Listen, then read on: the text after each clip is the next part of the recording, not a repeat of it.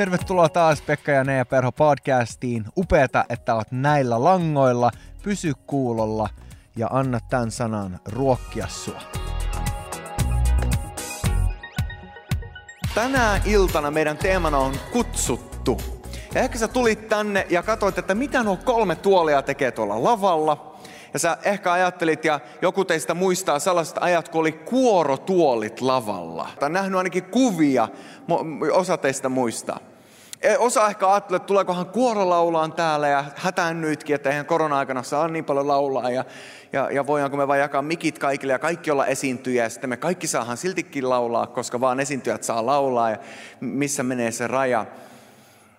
Tämä ei ole kuorotuolit tällä kertaa, vaan nämä kolme tuolia täällä lavalla symbolisoi kolme asiaa, joista mä haluan tänään puhua. Nimittäin tämän illan teemana meillä on englannin kielellä fan, follower ja friend, tai suomeksi käännettynä ihailija, seuraaja ja ystävä.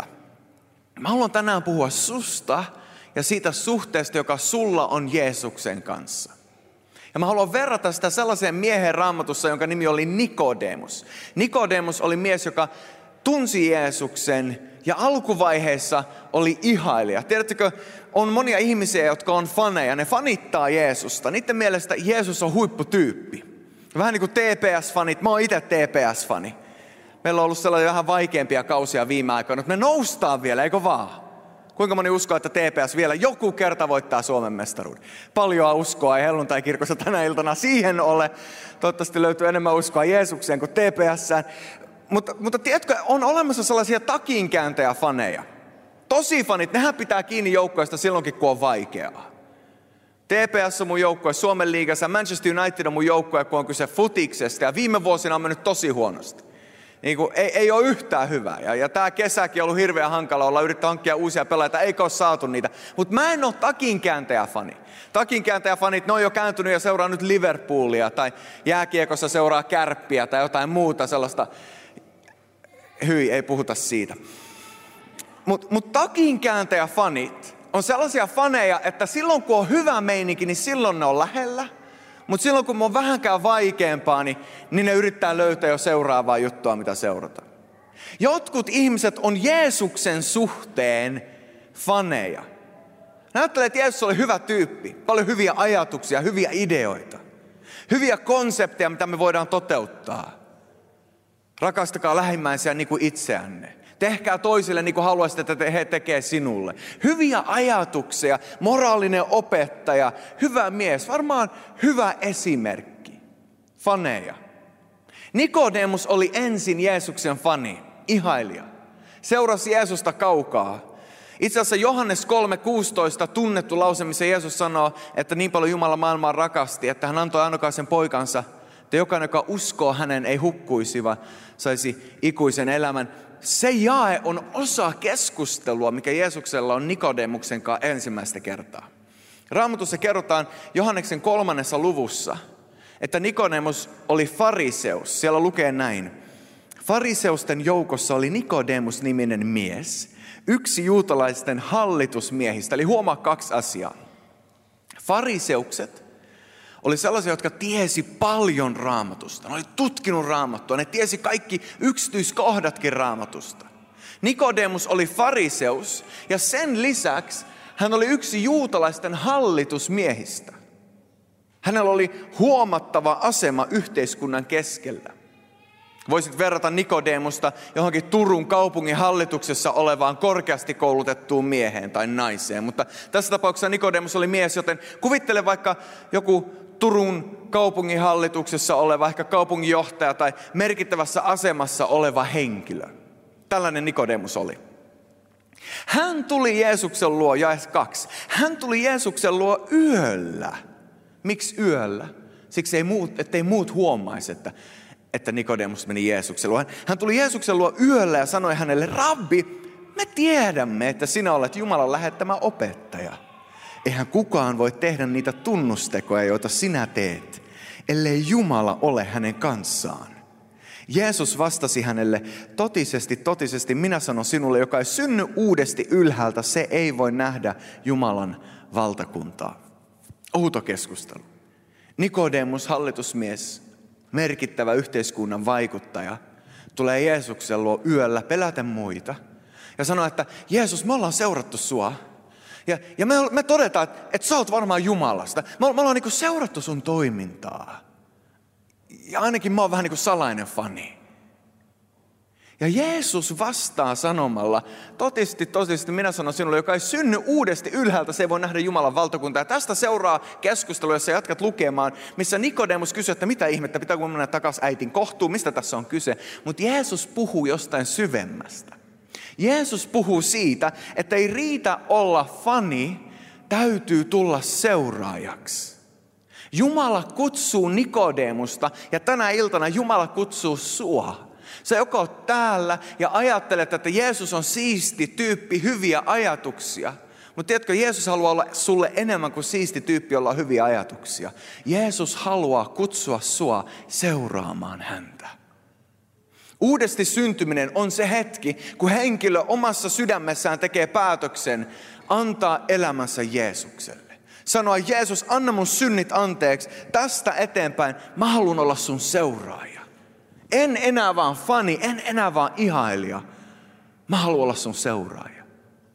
Ja sillä, että meistä tulee Jeesuksen seuraajia, on merkitystä ja vaikutusta meidän elämään. Se vaikuttaa siihen, miten me käyttäydytään muiden ihmisten keskellä. Seura- seuraaja, f- fani ei välttämättä, se on takinkääntäjä, se menee ihmismielten mukaan, mutta seuraaja on henkilö, joka on sitoutunut. Se on henkilö, että jos häneltä kysytään, että oletko uskossa, niin hän vastaa, että todellakin. Se on henkilö, josta näkee, että hän seuraa Jeesusta.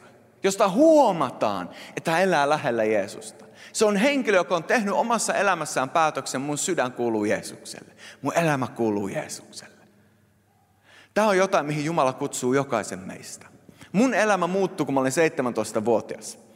Mä olin siinä vaiheessa omasta mielestä kokenut kaikkea, mitä elämässä voi kokea. Mulla oli 16-vuotiaana jo itsemurha-ajatuksia, mulla oli ollut pettymyksiä, useita sellaisia syvempiäkin elämässä, lapsuudessa jo, jotka johti siihen, että mä inhosin itseä. Johti siihen, että mä en tykännyt elämästä, johti siihen, että mä menin suhteesta toiseen, tytöltä toiseen. Siinä vaiheessa, kun ruvettiin lähestymään liikaa, niin mä nopeasti sanoin irti suhteen ja sanoin, että tämä päättyi tähän, koska mä pelkäsin, että jos ne tuntee mut niin kuin mä oikeasti on, niin ne ei tykkäisi musta. Kuitenkin mä tarvitsin se hyväksyn, että mä tarvitsin jonkun, joka on lähellä, joten mä hakeudun taas uuteen suhteeseen. Mä kokeilin omasta mielestä kaikkea, mitä kokeilla voi, ja elämä oli tyhjää. Ja mä ajattelin, että jos tässä on kaikki, niin mä en halua elää. 16-vuotiaana mä tulin nuorten leirille kavereiden kutsumana. Se oli sen verran kivaa, että vuotta myöhemmin, kun mun elämä oli vielä synkempää kuin aiemmin, niin mä tulin takaisin sinne leirille. Siellä leirillä tapahtui muutamia asioita, jotka sai mut ajattelemaan. Jotka sai mut tajuamaan, että mä rikon itseä ja mä rikon muita tällä mun käytöksellä. Että ei ole tervettä tämä, mitä mä teen. Ja mä mietin vielä enemmän tosissaan niitä itsemurha-ajatuksia ja mulla oli suunnitelma, miten mä tuun sen toteuttaa. Ja mä istuin takarivissä leirillä ja eka kertaa mä kuuntelin niitä raamattutunteja, mä kuuntelin niitä puheita. Ja perjantai-iltana yksi puhuista puhui siitä, että Jeesus haluaa, että me annetaan koko meidän elämä sataprosenttisesti Jeesukselle. Että me ei vaan seurata kaukaa, vaan me sanotaan, tässä mä oon. Ja mä totesin siellä penkissä, että mä oon uskonut, että Jumala on olemassa, mutta tota päätöstä mä en ole ikinä tehnyt. Mä en ole ikinä sanonut, Jeesus, mä annan mun elämän sulle. Sinä iltana mä tein sen päätöksen. Puheen päätteeksi puhuja kysyi, jos täällä on joku, nosta sun käsi. Tänä iltana sulla tulee olemaan mahdollisuus tehdä tämä päätös. Jos sä oot täällä, jos sä seuraat tätä lähetystä, sulla tulee olemaan mahdollisuus antaa sun elämä Jeesukselle. Sinä iltana mä nostin mun käden ja sanoin, yes, mä annan mun elämän sataprosenttisesti. Ja mä tulin eteen ja mun puolesta rukoiltiin. Ja siinä vaiheessa, kun mun puolesta rukoiltiin ja mua siunattiin, jos siellä penkissä mulla oli valtava lepo sydämessä, siinä vaiheessa, kun mun puolesta rukoiltiin, niin mä koin ensimmäistä kertaa aitoa iloa. Ei vaan sellaista hymyä, joka on kasvoilla tai läppää, jota heitetään kavereiden kanssa vähän nauretaan, vaan oikeata iloa, joka on sydämessä. Ja mä tajusin, että tämä on elämän tarkoitus. Jeesus on elämän tarkoitus. Ja siitä illasta eteenpäin mä päätin, että mä haluan elää tälle. Mä haluan elää sille, että mahdollisimman moni saisi tuntea Jeesuksen. Mahdollisimman moni saisi löytää, mitä mä oon löytänyt. Mä oon seuraaja, mä oon sitoutunut. Ja mä muistan, että mä käännyin sen puolelle, joka rukoili mun puolesta. Mä sanoin, että rukoile, että tämä tunne ei ikinä lähde. Tämä tuntuu niin hyvältä, että tämä tunne ei ikinä lähde. Se henkilö vaan naura mulle, että tiesi jo, että tunteet tulee ja menee. Se sanoi mulle näin. Tiedätkö Pekka, tunteet tulee ja menee, mutta Jeesus on sunkaan aina. Ja se on ollut totta. Aina ei ole tuntunut yhtä hyvältä. On hyviä päiviä, on parempia päiviä, on huonompia päiviä. Mutta Jeesus on aina mukana niiden huonoinkin päivien keskellä. Sen tähden kannattaa olla seuraaja. Ja tiedätkö, Nikodemuksesta tuli seuraaja. Me luotaan muutamaa lukua myöhemmin. Johannes luku 7. Jeesus väittelee fariseusten kautta, tai pikemminkin ne on fariseukset, jotka väittelee. Siellä luetaan näin. Fariseukset vastasivat opetuslapsille ja juutalaisille, onko teidätkin johdettu harhaan? Onko kukaan hallitusmiehistä uskonut häneen tai kukaan fariseuksista? Huomaa, että siellä on väittely, fariseukset on eri mieltä Jeesuksen kanssa ja sitten siinä on kansanjoukkoa ja, ja nämä fariseukset sanoo, että kuulkaa nyt peruskansalaiset. Onko kukaan hallitusmiehistä tai fariseuksista, eli kukaan näistä merkittävistä yhteiskunnallisista vaikuttajista, onko kukaan heistä uskonut Jeesukseen? Ja mitä tapahtuu? Niin Nikodemus, yksi fariseuksista, hän joka aiemmin oli käynyt Jeesuksen luona, sanoi heille, eihän meidän lakimme tuomitse ketään, ellei häntä ole ensin kuultu ja saatu tietää, mitä hän on tehnyt. He vastasivat hänelle, et kai sinäkin ole Galileasta. Siinä vaiheessa, kun johtajat syyttää Jeesusta ja halveksii uskovia, niin Nikodemus nousee ja sanoo, että hei, ette te voi tällä tavalla toimia. Ja sillä, että hän nousee fariseuksena ja hallitusmiehenä, hän ei ollut vain jompaa kumpaa, vaan molempia, niin hän tuo tukensa Jeesukselle julkisesti. Ja muut tajuaa heti, mistä on kyse ja sanoo, että kai säkin oo uskossa. Ja kyllä Nikodemus on selkeästi astunut kakkostuolille, päättänyt lähteä seuraamaan Jeesusta. Mutta tiedätkö, Jeesus ei halua sua vaan seuraajaksi. Fan, follower, friend, kolmas tuoli lavalla on paikka, johon Jumala haluaa kutsua sut. Tie tähän paikkaan kulkee sen kautta, että me annetaan meidän elämä Jeesukselle. Mutta päämäärä on tämä. Ystävyys Jumalan kanssa. Yhteys Jumalan kanssa. Sydämen tason yhteys isän kanssa. Tiedätkö, ei Jumala etsi robotteja. Ei Jumala etsi sellaisia ihmisiä, jotka sanoo, tässä mä oon, mä kuolen kaikille mitä mulla on. Tästä eteenpäin ei enää yhtään mitään minusta, vain sinä. Ota minut parhaimmillaan ideaalikuvassa. Mä oon sätkynukke, jota sä liikutat just niin kuin sä haluat. Jumala haluaa jotain syvempää. Jumala haluaa yhteyden sun kanssa. Tiedätkö, miksi Jumala antoi vapaan tahdon ihmiselle? Niin, että ihminen voisi vapaasta tahdosta päättää seurata Jumalaa ja vapaasta tahdosta elää Jumalalle tämän yhteiskunnan keskellä.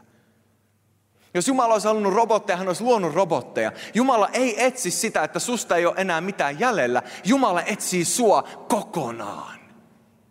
Jumala haluaa sut. Hän haluaa suhteen sun kanssa.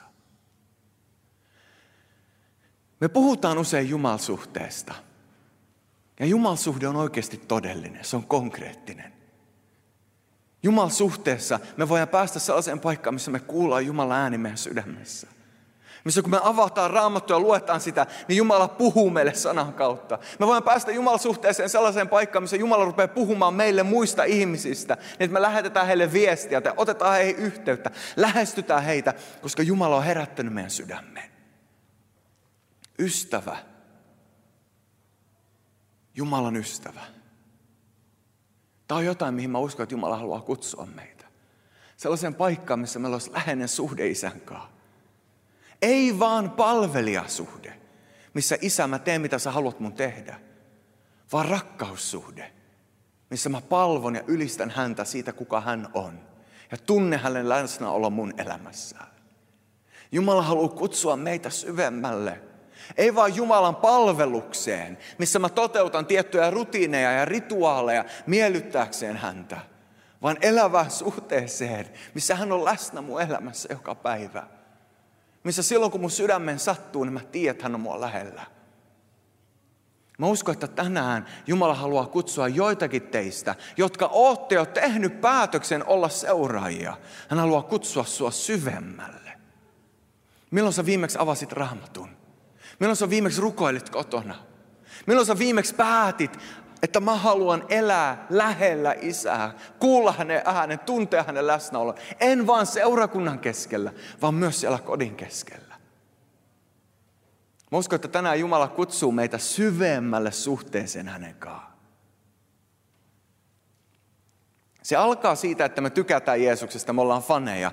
Se me johtaa siihen, että me annetaan koko meidän elämä hänelle. Me annetaan meidän tulevaisuus hänen käsiin. Hän on meidän Herra ja siitä se suhde syventyy.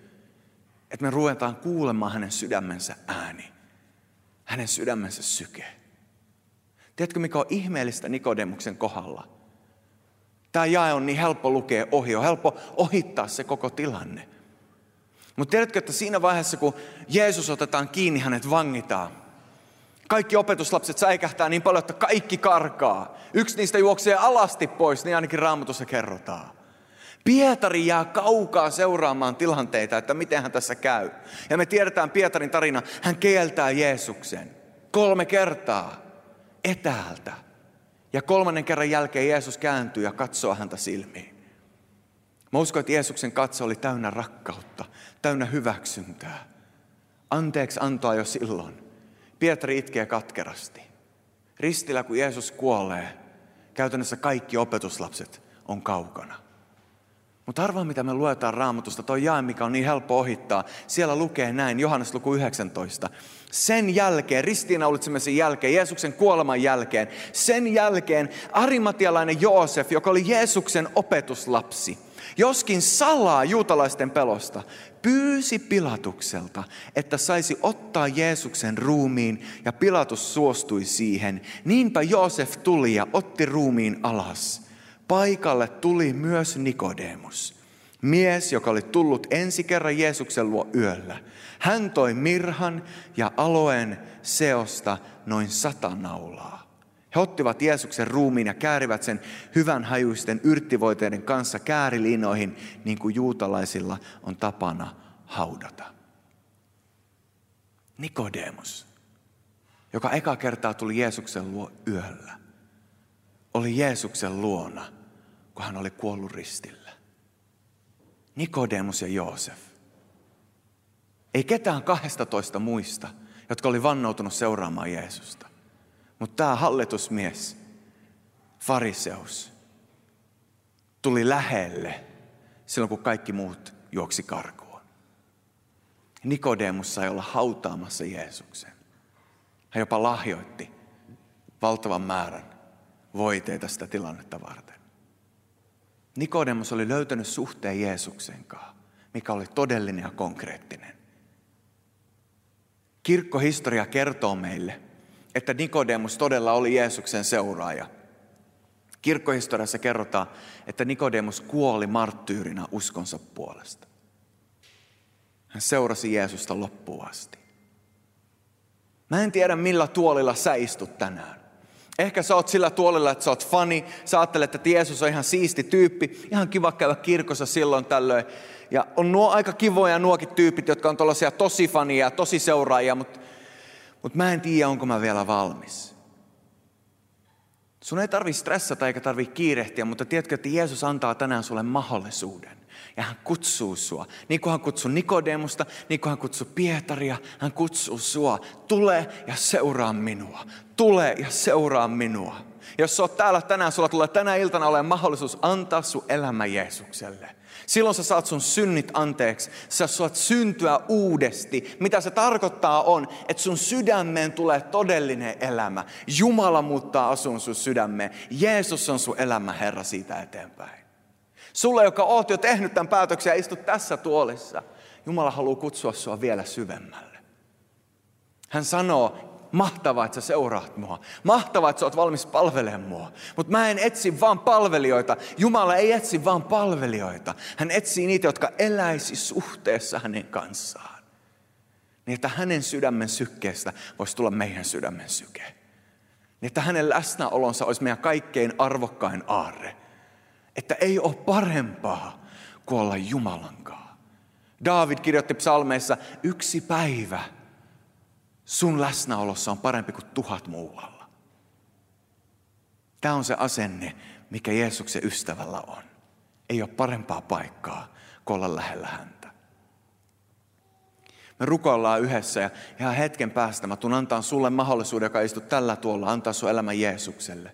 Ja sitten sen jälkeen sulle, joka oot jo Jeesuksen seuraaja ja haluat astua syvemmälle, sullekin on mahdollisuus tänään sanoa Jumalalle kyllä. Tiedätkö, mä uskon, että Jumal suhteessa hän on aina se, joka tekee aloitteen ja me vastataan. Se, miten Jumala tekee sen aloitteen, on, että meidän sydämeen tulee kaipuu.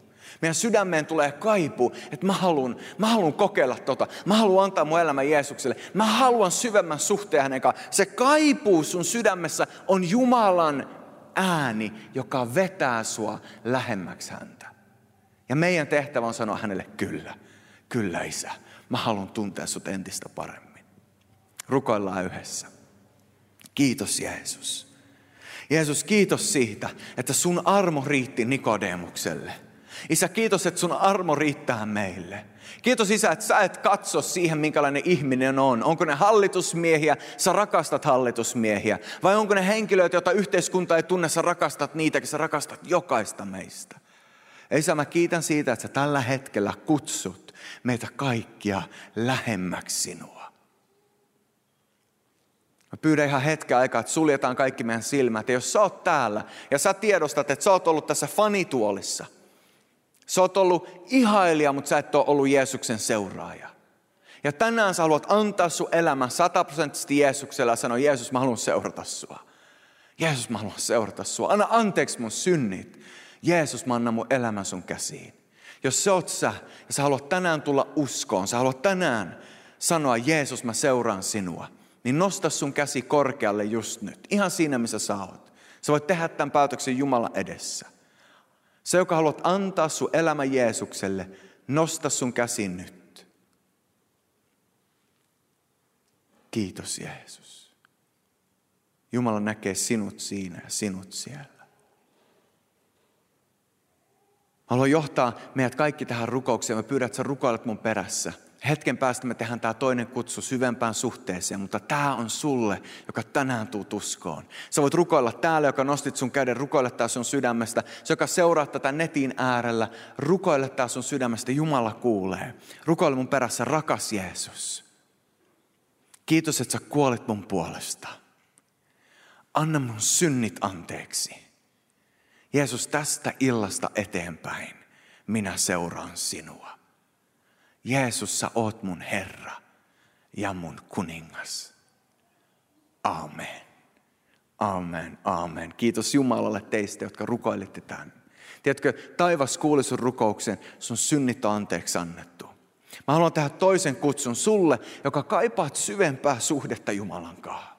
Sä oot seuraaja, Sä ehkä oot jo osittain matkalla siihen ystävyyteen, mutta sä kaipaat syvemmälle Jumalan läsnäoloon. Sä kaipaat syvemmälle hänen tuntemiseen. Jos se oot sä, niin nosta sä sun käsi just siinä, missä sä oot. Jumala näkee jokaisen teistä, jokaisen meistä. Isä, mä kiitän siitä, että sä näet meidän kädet ja ennen kaikkea sä näet meidän sydämet. Isä, kiitos, että sä tällä hetkellä sytytät meissä kaipuun, elää lähellä sun sydämen sykettä, kuulla sun ääni, seurata sinua, tuntea sinut. Kiitos Isä, että sun läsnäolo on kaikkein arvokkainta. Yksi päivä sunkaan on parempi kuin tuhat muualla. Isä, kiitos, että tänä iltana suhde taas syventyy. Ja Isä, mä rukoilen, että nyt syttyisi jano ja nälkä sanan puoleen, rukouksen puoleen. Sen puoleen, että me saataisiin tuntea sut. Ja kiitos Isä, että kun sun sydämen sykkeestä tulee meidän sydämen syke, niin silloin sun valtakunta leviää meidän kautta siellä, missä me ollaan. Isä, kiitos siitä, että sä sytytät meissä janon ja nälän sun puoleen. Kiitos Isä siitä, mitä sä teet.